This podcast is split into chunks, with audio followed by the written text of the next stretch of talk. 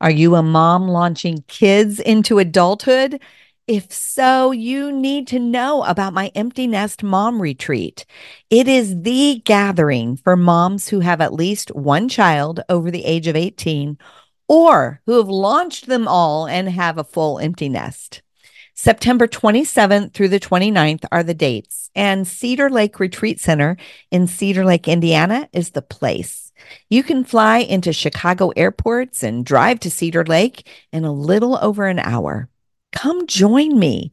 Best value registration is available through May 27th, and space is limited to just 100 moms. So don't delay. Check out jillsavage.org slash retreat to register today. Instead, if we automatically forgive, knowing that people make mistakes, people are imperfect, uh, we're, we're all people under construction, but we can rest assured that we love each other, that we want the best for each other. And so you said something that offended me, but I'm going to be unoffendable here and just practice automatic forgiveness. Let, let's move on from here and decide uh, how we make sure this doesn't happen. Welcome to the No More Perfect podcast, where we talk about the messy, less than perfect, but real stuff of life. My name's Jill Savage, and I'll be your host. I'm so glad you're here.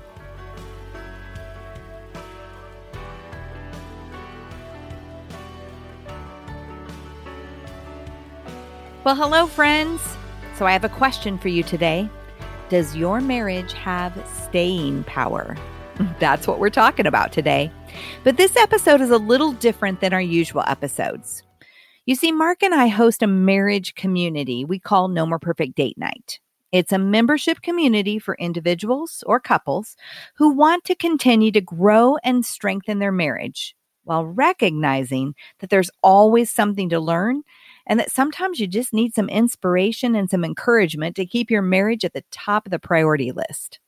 So once a month, we do something called Double Date with Mark and Jill, which is a 10 to 15 minute teaching that Mark and I do on some topic on marriage. Once a month, we share a creative date night so that you can get out of your relationship ruts and start having fun together. And then once a month, we also do something we call a dive deep interview, where we talk with a marriage expert or a couple who have gone through something difficult and we really dig into how they've navigated that in their marriage. What I'm sharing with you today is the audio from a dive deep interview, not with one couple, but with two couples. Gene and Carol Kent and Dave and Cindy Lambert are the authors of Staying Power Building a Stronger Marriage When Life Sends Its Worst. And they both have really unique stories.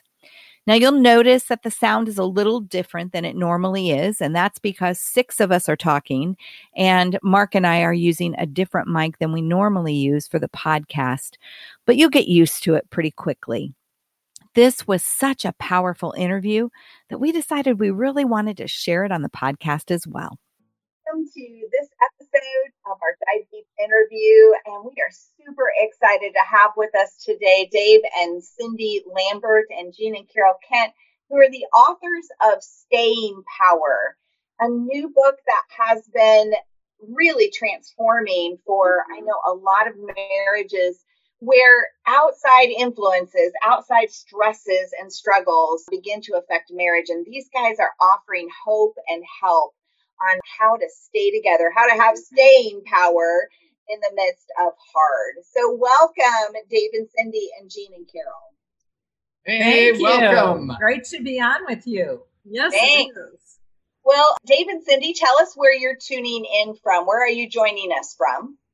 Well, we have we have a place on the lake up in Pentwater, Michigan, which is about an hour and a half north of Grand Rapids. It's a little bit overcast today, but we've been having beautiful fall weather. Uh, temperatures uh, around 70 degrees and mostly sunny days.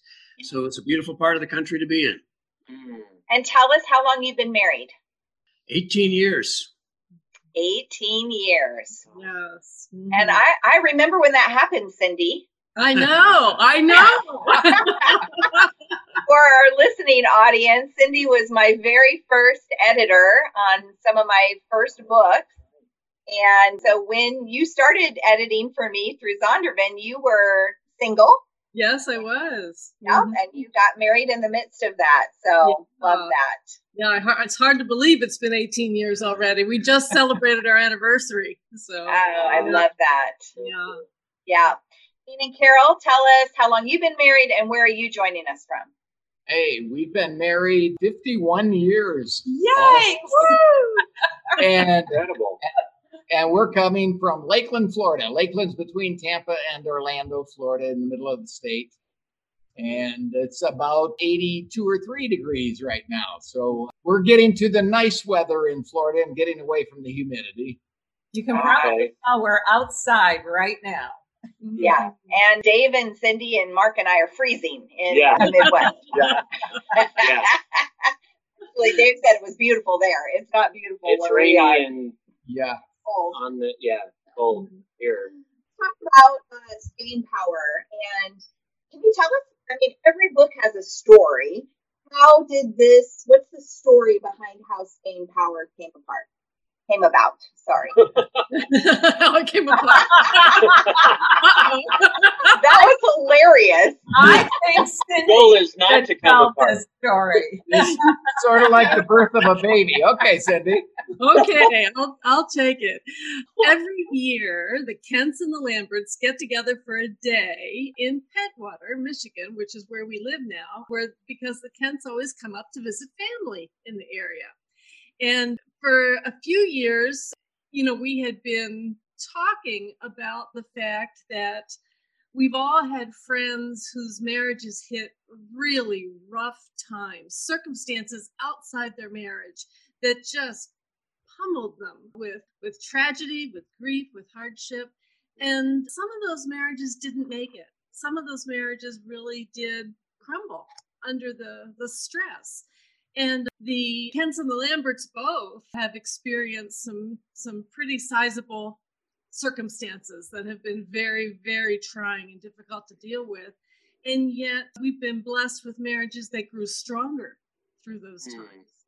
And so we started talking about the kinds of things that we thought really helped our marriages stay strong and started comparing examples of other couples that we knew who had endured really tough times and the kinds of things that they were doing. And so we, you know, one night we were, it was getting late and we were kind of joking and we said, boy, this really, this really ought to be a book. And, and then we all kind of looked at each other and said, you know, this really could be a book because yeah. had we had this book when my son was in prison or when Dave was facing, you know, life threatening illness, this book really would have been a help to us, an mm-hmm. encouragement to us to stay strong during those times. And mm-hmm. so it took us what? A year of dreaming about making it a book. And then we got serious about it and spent a year writing it and had awesome time together, also interviewing other couples who mm-hmm. really have been able to endure so much and incorporating their stories into the book. Mm-hmm. I love that. Right. I love that. Well, we love hearing people's personal stories because, you know, it lets lets the listener know they're not alone. So, can you guys each share one of your most difficult crises and how that particularly shaped the book and what perspective you brought to it? Well, Jill and Mark, a lot of people have heard our story uh, based on my books, When I Lay My Isaac mm-hmm. Down mm-hmm. and A New Kind of Normal. We have an only child, a son, who's a U.S. Naval Academy graduate. And Jason was a joy to raise. He was never in trouble. But after he left the Naval Academy and went to nuclear engineering school, he met a previously married woman who had two little girls, and there were multiple abuse issues involving the biological father. And it appeared that this man was about to get unsupervised visitation of these little girls one year after Jason had married April. And Jason had received his first assignment for out of the continental USA with the military, and it was Hawaii. And that would mean six week visits with a father he did not trust with these girls. And we received the middle of the night phone call no one ever wants to receive telling us that our, our son had been arrested for the murder of his wife's first husband. And we went through two and a half years and seven postponements of the trial before Jason was convicted of first degree murder and sentenced to life without the possibility of parole. So Gene and I went from thinking we didn't even know another couple who had an incarcerated loved one to realizing that no, this is the secret nobody talks about. That there are a whole lot of people who have been through unthinkable circumstances, even in the middle of having a pretty happy marriage. And often we don't know where to go with our stories or who to share them with or where to get help. Mm. Right. Yeah. Wow. I I like it's a powerful phrase, unthinkable circumstances. And and I think Jill and I we love talking about these types of things because it normalizes the crises that we face in life. That life is just hard. What about you, Dave and Cindy? What would you like to share? Well, let's see. Should we talk about raising a granddaughter? We could talk about raising a granddaughter. That's a good one. Yeah. It's like, which one of our crises? I know. Which one I of know. our crises I know. would you like to share? Isn't that terrible when we have so many to choose from? And we I know. And that we're laughing about it. Yeah. we, we could spend the next 45 minutes doing nothing but talking about the challenges. But this particular one, this particular challenge, started uh, oh just a few years after we got married, and Mm. we knew that there were going that there were problems in one of our son's families where we we had to stay involved in order to we thought make sure that we were protecting our our granddaughter our young granddaughter making sure that she was being taken care of well fed getting to school and so on Since we identified in the book, I think we can say drug addiction was the issue with with both of our granddaughters, Clara. And so drug addiction and the illegal activities that come with that were uh, of both of her parents and Yeah. who were together. And so she was living in that environment. And we had uh, we had just started working with the howard books imprint of simon and schuster which is based in louisiana. And we live in michigan so we were thinking of buying a house in louisiana splitting our time keeping the one in michigan splitting our time between the two as, as we worked. And just a very few months after uh, after we started that assignment i was in louisiana working with the rest of the team there. Cindy was in baltimore with with her family including the son and his uh, girlfriend and, and clara. And she was going to join me there in louisiana and instead i got a phone call saying we we can't leave her here. The time has come. We knew it might. It has come. She's in danger here and we have we have to take her home with us. So uh, cindy got the necessary paperwork done while she was there and drove back home to to michigan with How old was she? She would have been Seven. s- seven yes Okay. Yeah. So suddenly our lives, here we were two empty nester career couple, suddenly raising a seven year old all over again. Mm. And I have to say, you know, this was my son and his daughter. We're a blended family. Dave had five kids. I had my one son. And I saw this as a tremendous gift of generosity on Dave's part to be willing to basically say yes for the sake of, you know, of your granddaughter. Of course, we thought of her as our granddaughter, but but still, we'd only been married really two years at this point. But for Dave Wow. to say, well, of course, we need to do what we need to do, bring her home, you know, and really stepping into a whole new role in parenting all over again. Yeah. Right. Mhm. Now, Wow. we, we knew that that might go on for a long period of time, but we also thought that there was a possibility that that, that Ben and uh, and and perhaps his, his girlfriend, one or the two of them, maybe both, would be able to overcome that addiction, be able to provide a reasonable home for a daughter. We thought it might happen, but as time went on, we realized no, it's not going to happen. Uh, we're in this for the long haul. She's going to spend her entire childhood and, and leave for college from our home. mm-hmm. which we involved a, a lot of years. yeah. And, uh, yeah. and that's just what we did. We launched her into college two years ago and wow. and really loved being her parents. But it included, as you can imagine, a lot of complications with family. Oh, I bet. With her parents and with the traumas that the two of them continued to go through after we had Clara. You know, there was even, although we don't write about this, there was even a court battle at one point where where her birth mom felt that she was ready to take Clara back. And we didn't want to be the ones to judge that. And so we said, that's really between you and the courts. And so that was, that was a very stressful and ugly chapter that was very difficult. I had been an infertile woman. And so for me to feel that somehow I had taken a child from someone, uh, even though at the time they willingly signed over guardianship. They they wanted us to take her for a time, but for me to feel I was in a position to to somehow be standing in the way of their reunion was heart wrenching. I bet. Yeah. Yeah. Wow. You know when when life pushes from the outside it either pushes a couple together or it divides them it pushes mm-hmm. them apart and they miss each other you guys have stayed in the midst of hard. What do you think has been key to mm-hmm. to that staying power for each of you? And how did you stay as a team? Mm-hmm.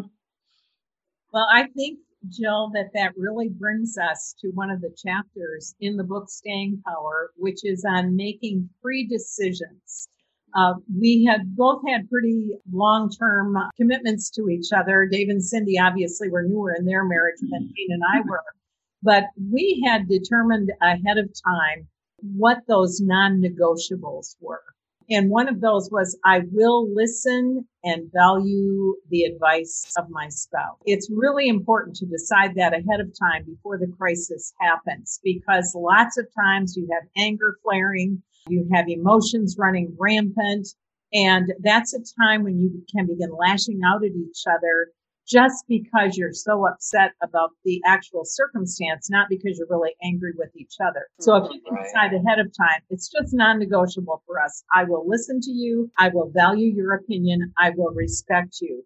And, and so I think if couples can even read this book, even if they're in the, the first throes of marriage or considering getting married, and ask themselves, what are my non-negotiables? What pre-decisions will we, we make? And Dave and Cindy, what are some of your pre-decisions that you think contributed well to being able to make good choices? I think one of them for me really was kind of that starting point of saying, we're in this together. Mm-hmm. Yeah. No matter what we face, we will be partners in what we are facing together. And that has a profound impact on your perspective as you're going through, you know, a trauma, a difficulty, especially if you're both emotionally reacting differently from one another in the crisis, to still be able to say, but no matter what, we're in this together. And so that's a that's a pre-decision that we had made. And so yeah. this was this wasn't this is your grandchild or this is what I want to do. It's no, we're in this together. What should we do together? Mm-hmm. Yeah. Well, and I would even think that pre-decision would be even divorce is not an option. Definitely. That's absolutely part of the we're in this together. is kind of like nothing separates us. Mm-hmm, that's yeah. A that's a huge one. Yeah. Mm-hmm. There's an old book, I think we saw it in Sunday school probably 45 years ago called Communication and Marriage the key to marriage is mm. communication. And I know we all hear that so many times, and yet we are we all all have a difficult time applying that. Yeah. I'm, I, we need to talk about it, and I'm not going to clam up. And you know, and I'm thinking about my parents. Is my dad was not a communicator. My mom wanted to talk, but dad didn't. And right. It was just a negative in their marriage. I know, just watching that from the as a son, as a child. Yeah. And so Carol and I, you know, whether I want to or not, we're going to talk about yeah. Well, one of the things that I think that's uh, that I think Cindy is really good at, and, it, and it's a great pre-decision too, and that is that I will not expect my spouse to read my mind. Oh yeah. yeah I mean, wow. so often, so often there are things that you know we sort of get into that mood of well, if he can't tell that I need a hug, you know, then. Uh, then, then, what good is he? But when Cindy needs a hug or, or anything else, she will simply say so. And, and, and that is, it's so freeing to know that if there's a, a moment when I'm not being sensitive to what she needs, she will tell me what it is she needs, and then we can we can address that. Here, here's another really important one too, and and we mentioned this concept a number of times in the book in various places, but that would be as a predecision, I will practice automatic forgiveness. forgiveness. When when a wife or a husband does something that offends their partner, if you spend the next six months with that cloud hanging over your head because they just won't forgive you for what you did, then, then it's very hard to, to have a constructive marriage under those circumstances. Instead, if we automatically forgive, knowing that people make mistakes, people are imperfect, uh, we're, we're all people under construction, but we can rest assured that we love each other, that we want the best for each other. And so you said something that offended me, but I'm going to be unoffendable here and just practice automatic forgiveness. Let, let's move on from here and decide uh, how we make sure this doesn't happen again. Mm. Uh, we call yeah. that forgiving in real time. Yeah. And yeah. Yeah. I mean, and you're right. I mean, it just needs to be a knee jerk almost. Mm-hmm. And oftentimes with couples, it's the opposite. Right. We, if the knee jerk is offense Right. And then we hold on to that. Right. With that unforgiveness comes this anger that just perpetuates a negative relationship that just continues to turn negative. In the book, you talk about positive uses of anger. Mm-hmm. What mm-hmm. what would be examples of those? Well, one of the positive uses of anger, and I got to say, to me, this is kind of a strange concept positive uses of anger because I've gone most of my life basically thinking anger is destructive. When you get angry, that means you're probably in sin about something. And if, and if someone is angry at you, that means they're dangerous for you right now. But there are also positive uses of anger. Realizing that anger is always volatile and, and needs to be handled with care, anger can provide motivation. I mean, if one of the members of, you know, either the husband or the wife is angry, you can assume when your partner is angry that this is something they care about greatly. And if it's important to them, then it should be important to you. And so the, the, it's a reasonable stance to say you're angry about that. Let's let's use the energy from that to address this situation to make sure that, that it comes up less often or that uh, we can overcome it and, and avoid it in the future. Yeah, Mm, that's so true. Yeah. And it's, it is. It's a it's a good reminder that anger has value. Right. You know, yeah. Mark, my dad was a pastor. And I mm-hmm. remember him coming home one day and talking about a couple he had met. They had both been in a very serious automobile accident, and the husband walked away from the accident, but the wife had severe facial scars as a result of what had mm-hmm. transpired. And in a moment of anger, he yelled at her, You old scar-faced woman, you can't you do anything right? And from that point on, anytime he looked at her, even in an intimate moment, uh, she assumed he saw an ugly, scar faced woman. And so, even in the expression of our anger, when we truly are saying we're in this together, we are going to make pre-decisions. We are going to forgive freely. We will be unoffendable. We have to realize that some comments can never be unsaid. And so it's a reminder to think before you let your mouth go crazy. Yeah. yeah. You know, as you were saying that, I was thinking about, you know, back in World War II, they said loose, loose lips sink ships. And I was like, wow, loose lips sink relationships. Mm-hmm. Yeah. Good. I have never thought of it that way, but you right. are right. This yeah. is uh, why we need self control. Yeah. So mm-hmm. powerful. You guys talk about something called the 10 second rule. Talk to us about that and how it applies to marriage. Ah. Well, we got that from a good friend here in, in Michigan, Clare De Graaf, who lives in the Grand Rapids area. And he, he wrote a book. I was the, the editor of the book uh, called The 10 Second Rule. And, and his, the way he worded it in the book was just do the next thing you're reasonably certain Jesus wants you to do and commit to it immediately in the next 10 seconds before you change your mind. And his motivation there is that so often we, in the Christian life, we see little things, we think that, that, that's something I should do. I should I should donate some money to that cause. Or, you know, we pass a, a homeless people on the street and we think I should do something about that. And Clare came to the point that he realized, because of the teaching of someone else that he heard, that the time to do something about it is right then. That that thought that you had was the Holy Spirit nudging. Mm-hmm. So he would make this is where we got the idea of predecisions. He would make predecisions such as the next time I'm on the street and a homeless person asks me for change, I'm going to stop and talk to that person and, and take them to for a meal. So mm-hmm. once he'd made that predecision, then immediately, of course, when he's on the street of Chicago and and some uh, panhandler mm-hmm. stops and asks him for change, he knows exactly what he's going to do, and he can initiate that within the next ten seconds.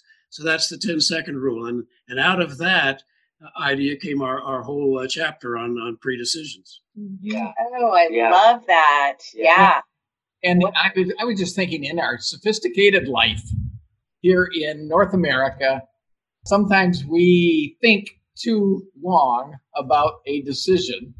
Yes. And I think, you know, the and David said it, said it so well, and Clare De Graaf did in his book, that we think too long about it when the Holy Spirit's nudging our mind to uh, say something nice to somebody, to mm-hmm. might even say correction to a leader or something like that. And we we decide, well, uh, we think too long about it, and we end up not doing it, and uh, we we miss that opportunity to to be used of God in other people's lives.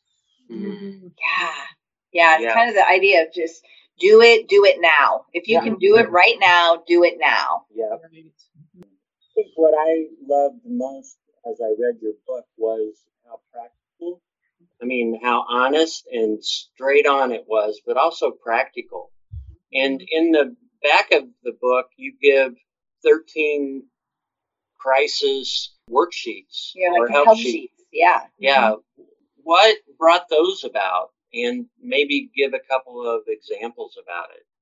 I think we were, as we were designing the book and coming up with the various chapters and starting to put it all together, I think Dave Lambert came up with the idea of we need to have something, a one page description of what somebody who's going through and a really difficult situation right now in their life, a one page description of what can they do right now to start on the course of alleviating their problem. And we, we brainstormed about it and Dave in his brilliancy came up with these one sheets at the uh, end of the book. Okay. Oh, it's probably my favorite part. Right. Well, I think it makes this a wonderful resource for leaders, for pastors, for small small groups. Yes. Because so many times, if someone loses a child, what can they do today? What's a website they can go to? What's a phone number? Mm-hmm. What's a book that would be a resource? If if uh, you have a situation where you encounter a, an unexpected financial downturn, where can you go today to get advice and help? If you're struggling with infertility, what is the one thing you can do now? And it's so helpful to have that on a sheet. And I don't know if those who are viewing this rather than listening can see it, but you can tell each of these sheets is just one single sheet. It isn't like you have to read through a lot of description to find mm-hmm. out what your go-to steps are. So yeah, I right. really like that a lot about the book. Oh, uh, I do too. Um, share uh, share a couple of the of the help sheets. What are the titles on the help sheets, Carol? what are some of the topics that you guys provide those help sheets for? One is dealing with the incarceration of a loved one, which I got to contribute to since that is the journey that Gene and I have. Elder care. We have so many couples now who are caring for their aging mom and dad. And there are so many situations. I'm using that help sheet right now with my mother. yes, yeah. for sure. Alcohol or drug abuse of a loved one, a wayward child or an adult child who is in crisis right now, a family member's health challenge. And that could be your own child or an extended relative or even your spouse. Yeah. Uh, and I think the death of a friend or a loved one, especially when it's been a close relationship, impacts marriages very much, especially if, if one of the people in that couple feels the loss more acutely than the other. You can mm-hmm. feel like you're being judged by your spouse for not getting over with it fast because the, the spouse might not understand why this is such a deep loss. And then I think a, a huge one for couples today is chronic illness or the ongoing disability of a child, often with autism, Down syndrome. That is not something that gets solved within a year. That is a journey of decades mm-hmm. often where parents are dealing with the crisis and then dealing with each other's response to the crisis. Yeah. Yeah. Mm, wow. Those are so powerful. And yeah. I have already referred multiple people to those help sheets and to the book itself. So I'm just so glad you guys included those. Let me give a shout out to uh, Jim Hancock, who helped us with those. When we were discussing the book and, and coming up with the idea for the crisis help sheets, I had just seen a set of uh, help sheets that Jim, who's a youth worker, who worked with youth specialties for many, many years, had created for youth workers to use in helping kids in their youth groups who were in crisis. Mm-hmm. And so we thought, here's a guy who's had some experience with just what we want to do. So we brought him on as, as part of the team to help us write those. And after, we originally had 12. And after Jim and I had worked on the 12, he said, you know, being a youth worker and seeing what kids are struggling with these days, and the parents of those kids that I also work with, mm-hmm. he said, you've left out an important topic. And so we added one more children struggling with sexual preference or gender identity. Yeah. so many families are struggling now mm-hmm. when that arises with their kids. Cindy and I worked with a couple who are now down at uh, Andy Stanley's church in Atlanta who have put together a ministry for parents of kids who are struggling with those issues. Mm-hmm. Because for so many of them, they have no idea where to turn. They've they didn't have a class that prepared them to deal with this. And so they mm-hmm. don't really know. They might not even know anyone else who's struggling with that same thing. This help sheet will at least give them a starting point.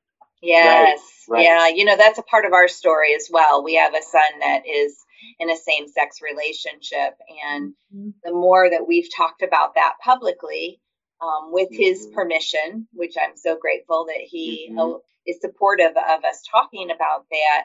Uh, boy, it just usually my email lights up, you know, right. every time that I do an interview or we talk about it in some way publicly because parents are really trying to figure that out. And right. Mm-hmm. how do we love and not agree? How do we love well um, when our heart is breaking? Mm-hmm. So, yeah. And the days of uh, when we used to have simple answers for these things, I think we're all at the point where there aren't simple answers for so mm-hmm. many issues today. Right. Mm-hmm. Which means we have to use our brains that God gave us and and communicate again with each other. Mm-hmm. Right and our hearts. Yeah. yes. yeah. So much of it is a heart, it's heart as well. Yeah. You know, one of the things you guys talk about is you talk about couples taking timeouts mm-hmm. and taking timeouts even in the midst of crisis. And man, that goes against what we feel like doing. Right. When our world has exploded or it's challenging or it's hard or it looks nothing like what we thought it would. Yeah what what would you say to that couple that's like yeah right i can barely breathe let alone mm-hmm. take a time out.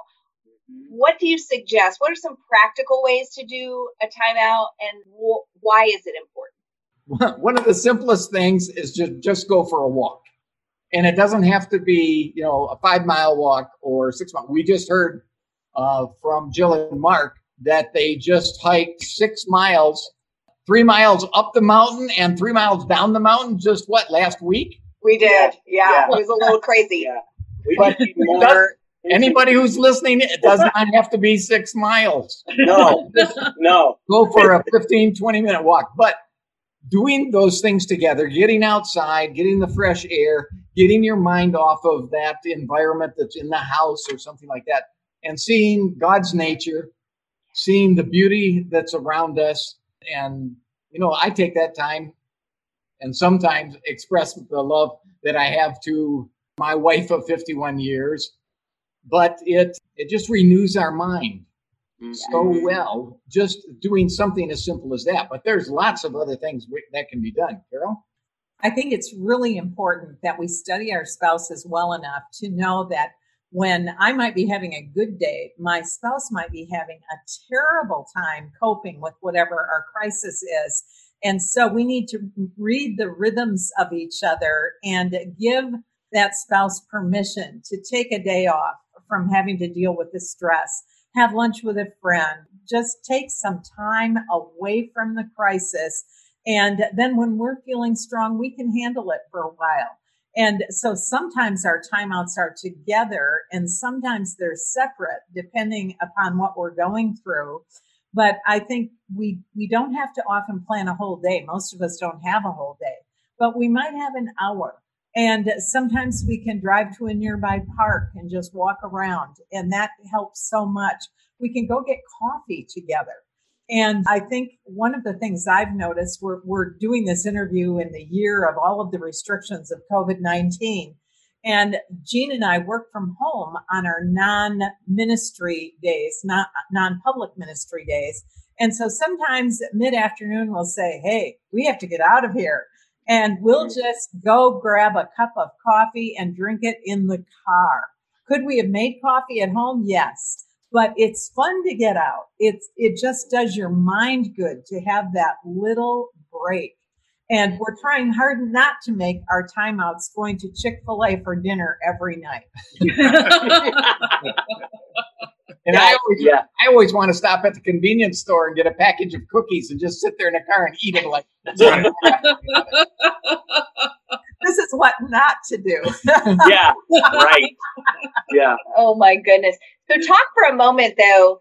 Sometimes when life is hard and there's incredible grief, the thought of doing something fun and normal comes with some guilt. Yes. Mm-hmm. Mm-hmm. Talk about that a little bit. How do you get past the guilt that, you know, your loved one can't enjoy this? you know the the guilt that you're laughing and and enjoying just maybe a brief moment when there's so much pain in your life can no, you talk about that jill I'll, I'll just share a brief story and maybe lamberts would like to contribute to this answer as well but i know we're talking to couples and so i'm going to be very candid here soon after our son was arrested for murder I was speaking overseas to a group of military women, active duty women in the military, and mil spouses. And it was a multiple day trip. And we did not quit ministry because honestly, we needed the money to pay the attorney, to pay our house payment. Gene had left his employment with an insurance company, and ministry was the only way we could put bread on the table and pay our bills. And so it was out of necessity. And I remember that from the time of Jason's arrest until we got overseas, it was in Germany in this lovely hotel, three weeks, three weeks, we had not made love. And one afternoon, we had a whole lot of time off. Of course, like a guy, I remember that. I'm sure you do. Thanks. And somehow, uh, you know, his hand touched the small of my back, and within within a while, we were into a rhythm we knew very well of intimacy. And right in the middle of that extraordinarily precious, intimate act of love, I, I remember both of us burst into tears and we literally fell apart because we had the reality of instantly knowing we were doing something, our son, who now was in a situation where he would probably never walk in freedom again, that he would never be able to enjoy intimacy with his wife again. And it was heart wrenching. Mm. And so we, it was, I would love to tell you it was overnight. We got over the guilt of enjoying each other physically, but it was a process and at times a hard process because in those moments it's hard for you to imagine your 25 year old son will never again enjoy an intimate love physical relationship with his wife mm-hmm. yeah. yeah wow yeah dave and cindy would you guys add to that well i think one thought is uh, something that was implied in, in Gene and carol's story too there and that is that the guilt comes because you feel like you're enjoying something you don't have a right to enjoy, or you should be working harder to overcome the, the needs of, of those in your family that are that are causing the, the, the problems. And, and so that guilt comes in. But when the two of you are enjoying something together, yes. you are serving a member of your family, you're serving your spouse. And uh, so to take the time for that walk or to go out to Chick fil A for dinner or buy that bag of uh, cookies or, or go out for coffee. You are serving the needs of your spouse. And yes, you're enjoying it too. Yes, you're benefiting from it as well. But in order to keep your marriage operating so that you can continue to meet the needs of all the rest of those in your family, yeah. you need to nourish it. And you nourish it by making sure that not only are your own needs being taken care of, but your spouse's needs as well. Mm-hmm. So hopefully that awareness can alleviate some of the guilt. Mm-hmm. mm-hmm. Yeah, that's good. That is. That's such wisdom. Mm-hmm. I think that we often, our perspective gets a little skewed. Yeah. And mm-hmm. we, we forget the need to serve one another. Right. And, and to take care of ourselves. Yes. Because we can't even address the crisis if we don't have the energy, the emotional energy, the spiritual foundation to stand on. Uh, so we have to, that self care has to be an important part of the journey. Mm-hmm. Yeah, it really does. Mm-hmm. Yeah. Oh, you guys, this has been a powerful conversation. Thank you so much. You guys, you say that Winston Churchill's famous quote, never give up, which he said as it applied to war. You say it, it applies to marriages and families. So give us just a little bit of insight on that. Hmm. David, this is you. yeah. well, this, this, was actually a fun, uh, fun chapter to write on on never never give up because there's so many g- great stories to to tell. But I think one of my favorite that came out of that chapter, and you know, we called it "Never Give Up." but in the Bible, it's often called perseverance. Mm-hmm. Yeah. And, uh, and we related in that story, or in that chapter, the story of Lee and, and uh, Lee and Lisa Warren, who had a son, who Lee's son from his previous marriage, who who died uh, violently under somewhat confusing circumstances. Did was it suicide? Was it murder? It was really never quite clear, but they had to deal with that grief. And as a neurosurgeon, he couldn't stay away from the office forever. He had patients who needed his uh, his attention so that he could save more lives.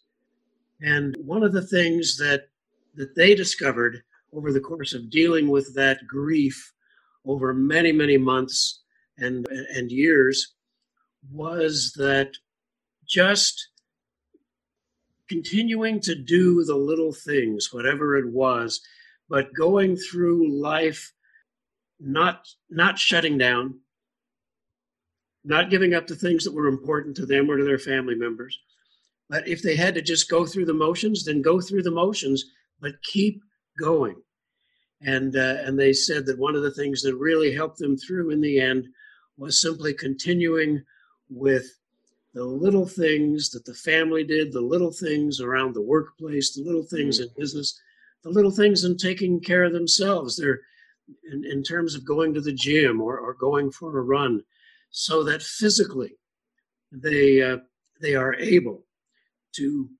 fulfill the difficult requirements of living with grief.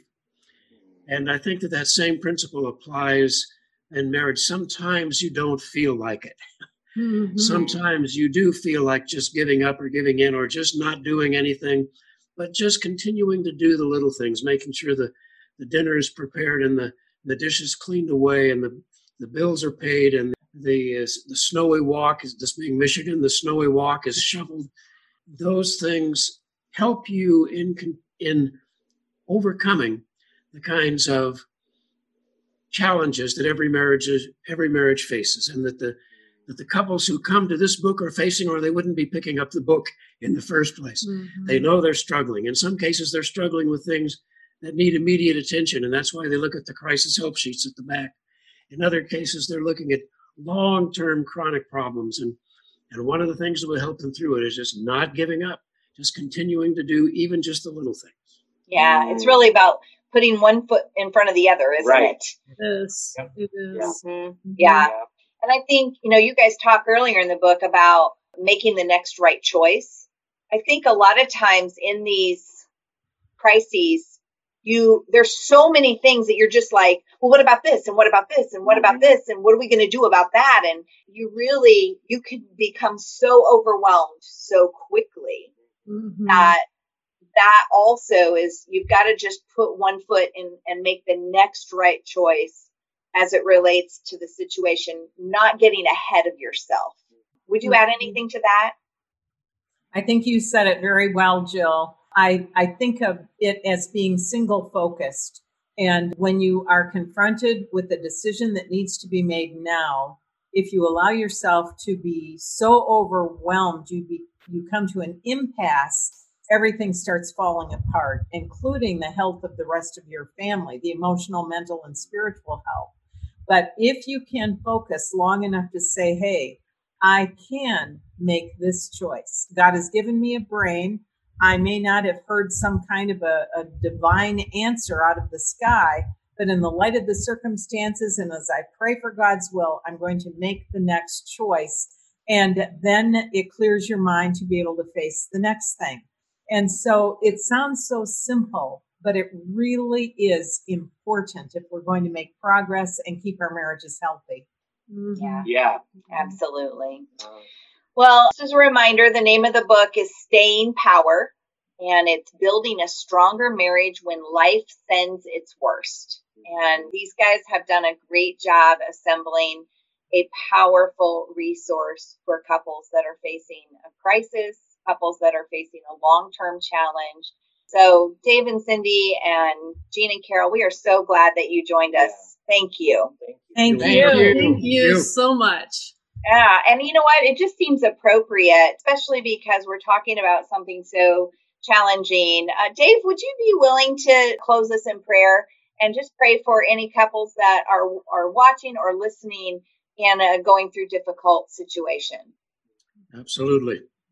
Lord, we thank you very much for this opportunity to share these ideas that you've put on our hearts and minds and that, that we have developed and, and put into this book. We pray for the ministry of the book that it will go out to couples who who pick it up because they have a problem that they need to, to address and that they will find wisdom there or that your Holy Spirit will work in their lives to to help them find the if not the solutions to the problems, and at least the ways to live meaningfully with it.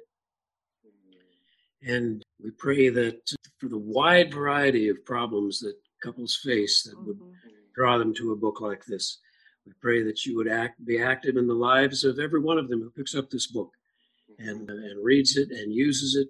We pray that they would find some release and find some relief and some some success in addressing the issues in their lives. And uh, we pray also for this program that people watch, that, mm-hmm. uh, that would have the same effect with each, each issue, no matter the subject, that uh, it would have a great impact on people's lives and cause them to grow spiritually as well as grow together. And we pray it in Jesus' name. Amen. Amen. Thank you. Amen. Yeah. Well, this is Mark and Jill Savage, along with Dave and Cindy Lambert and Gene and Carol Kent, with a reminder that a real marriage isn't perfect. A real marriage is two people being perfected. Thanks for joining us. You've been listening to a dive deep interview Mark and I did with Gene and Carol Kent and Dave and Cindy Lambert for our No More Perfect Date Night members. If you'd like to check out No More Perfect Date Night, you can start a free seven day trial at nomoreperfectdatenight.com slash register.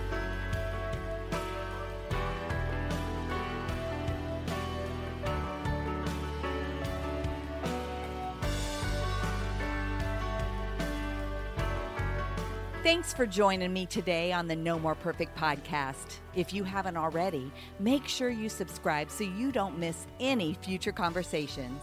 You can find the show notes and links to anything we talked about over at jillsavage.org slash podcast. See you next week for another not perfect, but very important conversation about the real stuff of life.